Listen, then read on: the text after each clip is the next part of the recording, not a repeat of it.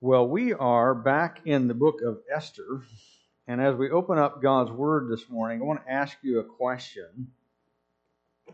As you look around the world, what do you think is the world's biggest need? What do you think is the world's biggest need? Well, I would say, depending on the day and what has happened recently, if you ask me, I'm either going to say, the gospel of Jesus Christ or for God's justice to come down on this wicked world. I am seriously torn between these two things uh, on some days. On some days, uh, you know, I think, and I think these are my better days, I don't want anyone to be subject to God's justice, but that all might be saved from God's wrath by finding new life in Jesus. But there are other times when the wickedness of the world and its people makes itself too painfully obvious to ignore. That when my on those days my heart cries out like Isaiah oh that you would rend the heavens and come down or like Amos May justice roll down like waters and righteousness like an ever flowing stream. Amen? Have you had those days where you're just like, Lord, if you would just rip open the sky and come down and deal with all of this mess that we sinners have made of your world. You feel like that sometimes? You just want to see evil people brought down and God and his people rescued and exalted instead. If you do, then today is your day. Today is what we see. This is what we see as God's justice come about at the end of the book of Esther. So if you're able, I'd like you to stand as I read the book of Esther, chapter 8. On that day, King Ahasuerus gave to Queen Esther the house of Haman, the enemy of the Jews, and Mordecai came before the king, for Esther had told what he was to her. And the king took off his signet ring, which he had taken from Haman, and gave it to Mordecai. And Esther set Mordecai over the house of Haman. Then Esther spoke again to the king. She fell at his feet and wept and pleaded with him to avert the evil plan of Haman the Agagite and the plot he had devised against the Jews. And when the king held out the golden scepter to Esther, Esther rose and stood before the king. And she said, If it please the king, and if I have found favor in his sight, and if the thing seems right before the king, and I am pleasing in his eyes, let an order be written to revoke the letters devised by Haman the Agagite, the son of Hammedatha, which he wrote to destroy the Jews who were in all the provinces of the king. For how can I bear to see the calamity that is coming on my people? Or how can I bear to see the destruction of my kindred? And then King Ahasuerus said to Queen Esther and to Mordecai the Jew, Behold, I have given Esther the house of Haman, and they have hanged him on the gallows because he intended to lay hands on the Jews. But you may write as you please with regard to the Jews in the name of the king, and seal it with the king's ring. For an edict written in the name of the king and sealed with the king's ring cannot be revoked. The king's scribes were summoned at that time in the third month, which is the month of Sivan, on the twenty third day, and the edict was written according to all that Mordecai commanded concerning the Jews, to the satraps and the governors and the officials of the provinces from India to Ethiopia, 127 provinces, to each province in its own script, and to each people in its own language, and also to the Jews in their script and their language. And he wrote in the name of King Ahasuerus and sealed it with the king's signet then he sent letters by mounted couriers riding on swift horses that were used in the king's service, bred from the royal stud, saying that the king allowed the Jews who were in every city to gather and defend their lives, to destroy, to kill, and to annihilate any armed force of any people or province that might attack them, children and women included, and to plunder their goods. On one day throughout all the provinces of King Ahasuerus, on the thirteenth day of the twelfth month, which is the month of Adar, a copy of what was written was to be issued as a decree in every province, being publicly displayed to all peoples. And the Jews were be to, to be ready on that day to take vengeance on their enemies. So the couriers, mounted on their swift horses that were used in the king's service, rode out hurriedly, urged on by the king's command, and the decree was issued in Susa, the citadel. Then Mordecai went out from the presence of the king in royal robes of blue and white, with a great golden crown and a robe of fine linen and purple. And the city of Susa shouted and rejoiced. The Jews had light and gladness and joy and honor, and in every province and in every city, wherever the king's command his edict reached, there was gladness and joy among the Jews, a feast and a holiday. And many people, many of the peoples from the country declared themselves Jews, for fear of the Jews had fallen on them. Let's pray. Father, um, this is a text that maybe we never read, some of us. And we read in your word some hard things about justice being done. Father, help us to see these things with, with your eyes and to apply them rightly to our lives and to, uh, to learn to love you and your word more and more and to walk in its light. And Father, we pray in Jesus' name. Amen. Be seated if you would. Now, I don't know about you, but I love a good mystery novel. Uh, Karen and I are, are I love to watch uh, like you know British crime dramas.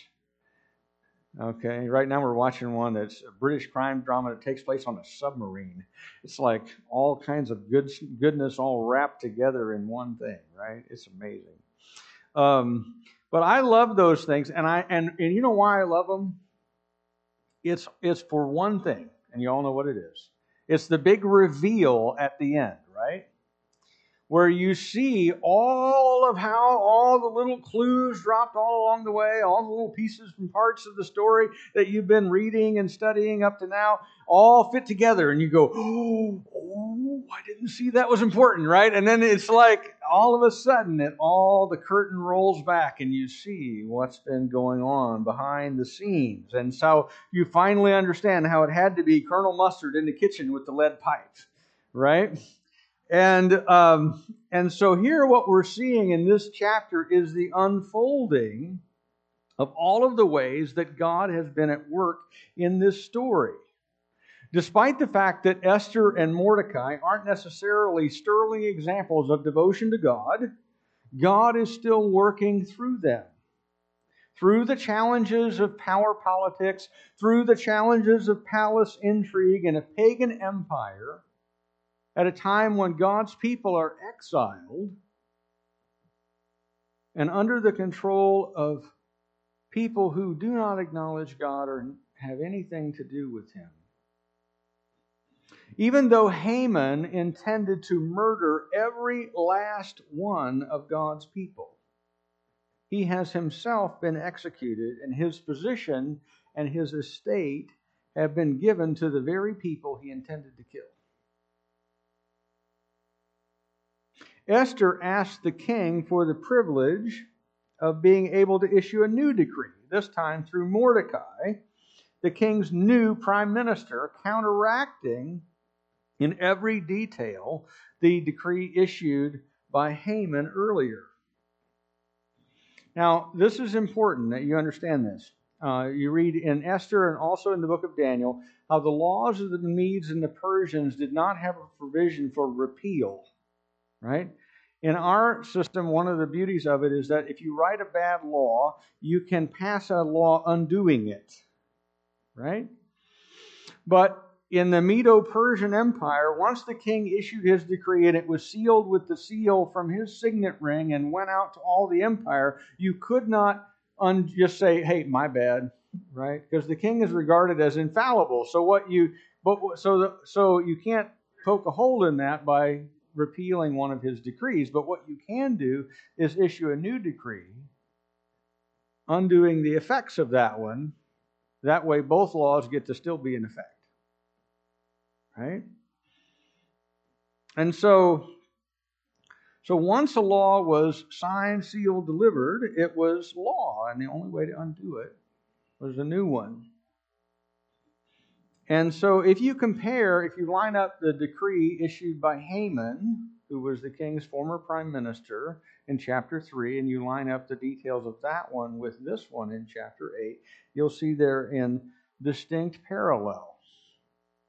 That it's the same day of the same month of the same year, and the effects permitted are precisely the same with one major exception that on the same day that Haman had devised for the Jews' destruction, the Jews also get to arm themselves and defend themselves from every one of the attackers who want to carry out Haman's decree. Now, before this decree had been issued here in chapter 8, all of the Jews would have been subject to fully legalized genocide and robbery.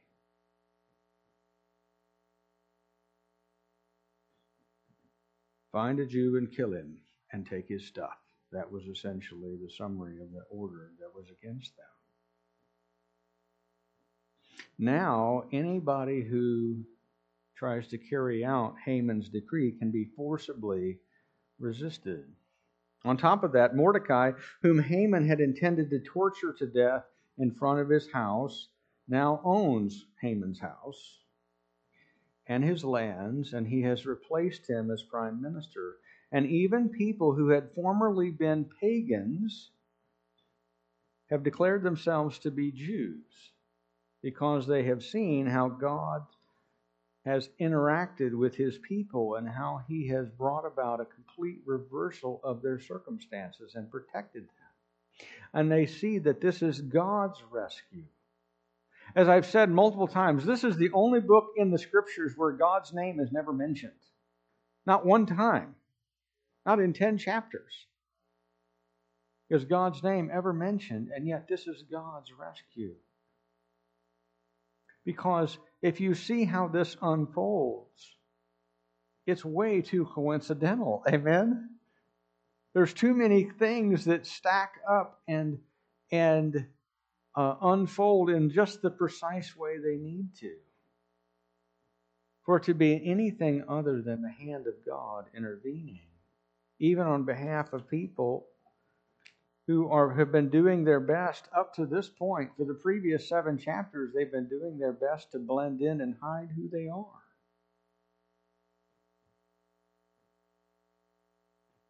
God has brought about a miraculous rescue and a reversal of the evil decrees and plots against his people. There's more to the story. I want to read on some more for you here in chapter 9. Now, in the 12th month, so this was the third month, chapter 8. So this was March. Now, this would be December. So nine months later. In the twelfth month, which is the month of Adar, on the thirteenth day of the same, when the king's command and edict were about to be carried out, on the very day when the enemies of the Jews hoped to gain mastery over them, the reverse occurred. The Jews gained mastery over those who hated them. The Jews gathered in their cities throughout all the provinces of King Ahasuerus to lay hands on those who sought their harm, and no one could stand against them, for fear of them had fallen on all peoples. All the officials of the provinces and satraps and governors and royal agents also helped the Jews, for the fear of Mordecai had fallen on them. For Mordecai was great in the king's house, and his fame spread throughout all the provinces. For the man Mordecai grew more and more powerful. The Jews struck all their enemies with the sword, killing and destroying them, and did as they pleased to those who hated them. In Susa, the citadel itself, the Jews killed and destroyed 500 men, and also killed Parshandatha and Dalphon and Aspatha and Poratha and Adalia and Aridatha and Parmashta and Arisai and Aridai and Vaizatha, the ten sons of Haman, the son of Hammedatha, the enemy of the Jews, but they laid no hand on the plunder. On that very day, the number of those killed in Susa, the citadel, was reported to the king. And the king said to Queen Esther, In Susa, the citadel, the Jews have killed and destroyed 500 men, and also the ten sons of Haman. What have they done in the rest of the king's provinces? Now, what is your wish? It shall be granted you. And what further is your request? It shall be fulfilled. And Esther said, If it please the king, let the Jews who were in Susa be allowed tomorrow also to do according to this day's edict, and let the ten sons of Haman be hanged on the gallows. So the king commanded this to be done. And a decree was issued in Susa, and the ten sons of Haman were hanged. The Jews who were in Susa gathered also on the fourteenth day of the month of Adar, and they killed three hundred men in Susa, but they laid no hands on the plunder. Now the rest of the Jews who gathered who were in the king's provinces also gathered to defend their lives and got relief from their enemies and killed 75,000 of those who hated them, but they laid no hands on the plunder. This was on the 13th day of the month of Adar, and on the 14th day they rested and made that a day of feasting and gladness. But the Jews who were in Susa gathered on the 13th day and on the 14th and rested on the 15th day, making that a day of feasting and gladness. Therefore, the Jews of the villages who live in rural towns hold the 14th day of the month of Adar as a day of gladness and feasting, as a holiday, and as a day on which they send gifts of food to one another. So here's what happens. On the day when every last Jew in the empire, which would have been at this time every last Jew in the world, was subject to genocidal destruction, here's what happened instead the enemies of God's people were all defeated. And it is not token opposition either. 75,510 men were killed trying to kill the Jews and plunder their homes. 75,510 That means there were likely, if you can imagine this, because usually the number killed in a battle is a fraction of the total number in the battle. Amen? There were likely hundreds of thousands of people who came armed to kill the Jews in their homes.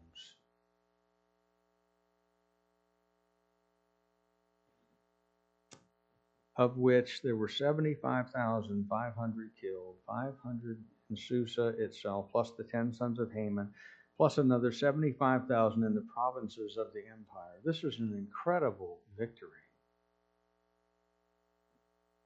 This is against overwhelming opposition. This is by people who, let's remember, are not soldiers. These are people who had regular jobs, you know, like butcher, baker, candlestick maker kind of stuff, right? Who've got to fight for their homes and families. Because every single one of them, down to the smallest infant, is liable to be killed under the order Haman sent forth. There were more than enough armed men to kill every last Jew, and yet they were not killed. In fact, they gained victory and Esther asked for a second day for the Jews to defend themselves in Susa itself. I think the reason for that is because the fight is still ongoing at the end of the 13th day. She's like, uh, we, we, we still need some more time to deal with all of the enemies here in my hometown where I live with the king. So it goes on for a second day in Susa. Another 300 enemy are killed. Uh, by the end of the second day, despite the huge and terrifying number of armed enemies, the Jews are victorious in their self defense. Now, you should notice a couple things. This is a purely defensive war. A. That's very important. The death toll only lists men killed. No women or children of their enemies are mentioned,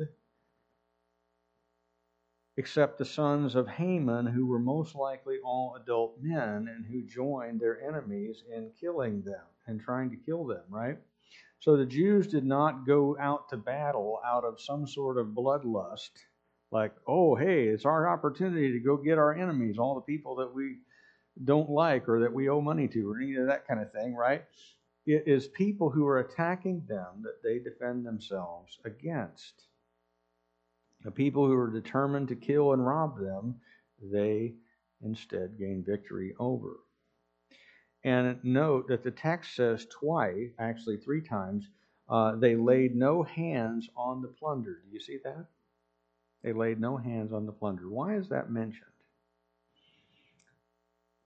First of all, note that they had the right in chapter 8 to plunder their enemies. In other words, to, to do to them exactly what their enemies intended to do. But the text mentions three times that they didn't do that. Why is that? Well, I think the reason they didn't goes back a thousand years previously. If you'll remember, Haman is referred to as the Agagite. Okay? Agag was king of the Amalekites. The Amalekites are a people group descended from Abraham through uh, his uh, concubine Keturah, who were enemies of Israel from the time they came out of uh, came out of slavery in Egypt. As soon as they crossed the Red Sea, the Amalekites attacked, and so God said, uh, "These people will be your enemies from generation to generation," and they were. They continually joined with Israel's enemies and tried to kill them. And um, King Saul went to war against them and he was supposed to go to war and not take any plunder. And instead, he went to war. He kept, he saved the life of the king, whose name was Agag.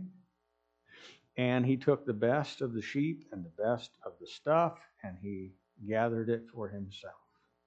And as a result of his disobedience to God, you'll remember, 1 Samuel 15, Samuel the prophet comes and confronts him and says, Why didn't you obey God? And God's and and and Saul says, I did. I went and gained victory over all of my all of God's enemies. And Samuel says, Well, then what is all this bleating of sheep that I hear in my ears? And Samuel deals with Agag executes him. And he tells Saul to obey is better than sacrifice, and to hearken to the voice of the Lord better than the fat of rams. And because you did not obey God, your kingdom is going to be taken from you and given to someone who has a heart after God. And he loses his kingdom over this because he did not obey God's instruction. Fast forward a thousand years, the Jews are now in exile, and the people of Amalek, the descendants from King Agag, are still trying to kill every last one of them. Only this time, the people of God obey not the royal decree, but the voice of God. Do not take the plunder from the Amalekite. Amazing. They get a do over and they do it right this time. So, there's more to the story here. Let's read the rest of it. Verse 20 and following. And Mordecai recorded these things and sent letters to all the Jews who were in all the provinces of King Ahasuerus, both near and far, obliging them to keep the fourteenth day of the month Adar, and also the fifteenth day of the same year by year, and as the days on which the Jews got relief from their enemies, and as the month that had been turned for them from sorrow into gladness, and from mourning to a holiday, that they should make them days of feasting and gladness, and for sending gifts of food to one another and gifts to the poor. So the Jews accepted what they had started to do and what Mordecai had written to them. For Haman the Agagite, the son of Hammedatha, the enemy of all the Jews, had plotted against the Jews to destroy them, and had cast pur that is, cast lots, to crush and destroy them. But when it came before the king, he gave orders in writing that his evil plan that he had devised against the Jews should return on his own head, and he and his sons should be hanged on the gallows. Therefore, these days were called Purim, after the term Pur. Therefore, because of all that was written in this letter, and of what they had faced in this matter and of what had happened to them, the Jews firmly obligated themselves and their offspring and all who joined them that without fail they should keep these two days according to what was written, and at the time appointed every year, that these days should be remembered and kept throughout every generation in every clan, province, and city, and that these days of Purim should never fall into disuse among the Jews, nor should the commemoration of these days cease among their descendants. Then Queen Esther, the daughter of Abihail, and Mordecai the Jew gave full written, full written authority confirming this second letter about Purim, and letters were sent to all the Jews, to the 127 provinces, the kingdom of Ahasuerus, in, the day, in words of peace and truth, that these days of Purim should be observed at their appointed seasons, as Mordecai the Jew and Queen Esther obligated them, and as they had obligated themselves and their offspring with regard to their fast and their, and their lamenting. The command of Esther confirmed these practices of Purim, and it was, writ, it was recorded in writing. King Ahasuerus imposed tax on land and on coastlands of the sea, and all acts of his power and might in the full account of the high honor of Mordecai, to which the king advanced him. Are they not written in the book of the Chronicles of the kings of Media and Persia? For Mordecai the Jew was second in rank to King Ahasuerus and he was great among the Jews and popular with the multitude of his brothers, for he sought the welfare of his people and spoke peace to all his people. This section of the book that I've just read for us functions, in a sense, as the epilogue, telling you what happened after all of these dramatic events unfolded. And we find out what happened to Mordecai and how he became second in command under the king himself, and how both he and Queen Esther instituted among all the Jews this festival of remembrance and celebration of God's deliverance from their enemies, which they gave the name Purim. The word, the I am there, is a pluralization. Okay? Um, whenever you see that in Hebrew, that's what that is. It's a, it's a pluralization of the noun that precedes it. And the pur are the lots, the dice that Haman rolled to find out what day and what month he should murder all the Jews. And so they name the holiday dice, essentially. right? The, the Feast of Dice. That we should remember that there was a day when our number came up on the roll of the dice and God intervened on our behalf a day of deliverance, a day for giving gifts to the poor, a day of giving gifts to each other. And it's a remarkable reminder that when God brings justice to the wicked, he also rewards and restores his people. And you see this reward and this restoration right here in this part of the story. That the, that the very man who intended to destroy the last remnant of the people of the Jews, the last living descendant of King Saul at the time, Mordecai, was in fact put in the very position of his enemy. And in fact, those who wanted to destroy the Jews were themselves destroyed. But it also serves as a reminder for us who are children of Abraham by faith rather than by bloodline that there are some important truths for us to remember for us in our day as well. So, as we think about how to apply this portion of Scripture, I want to circle back to where we began to the world's great need, to the gospel of Jesus Christ, and also to the promise of God's justice. I want to be really careful here because I don't want to get anyone confused that there is any uh, real parallel between the God of mercy and grace, the Father of Jesus Christ, and King Headache, uh, King Ahasuerus, uh, in the book of Esther. Amen. But here is a reality that is a parallel reality to this story. You and I believe it or not, are born under a decree of death. You and I are born under a decree of death. Because we are sinners, we deserve the death penalty for our sin. Amen? We do. The Word of God says in Romans uh, 5, I mean, in Romans, yeah, Romans 6.23 rather, the wages of sin is death. What you earn because you are a sinner is God's death penalty. But there's another decree that's been issued as well. Amen? And by that decree, the effects of the first are negated. But the gift of God, Romans 6.23 also says, the free gift of God is eternal life through faith in Jesus Christ.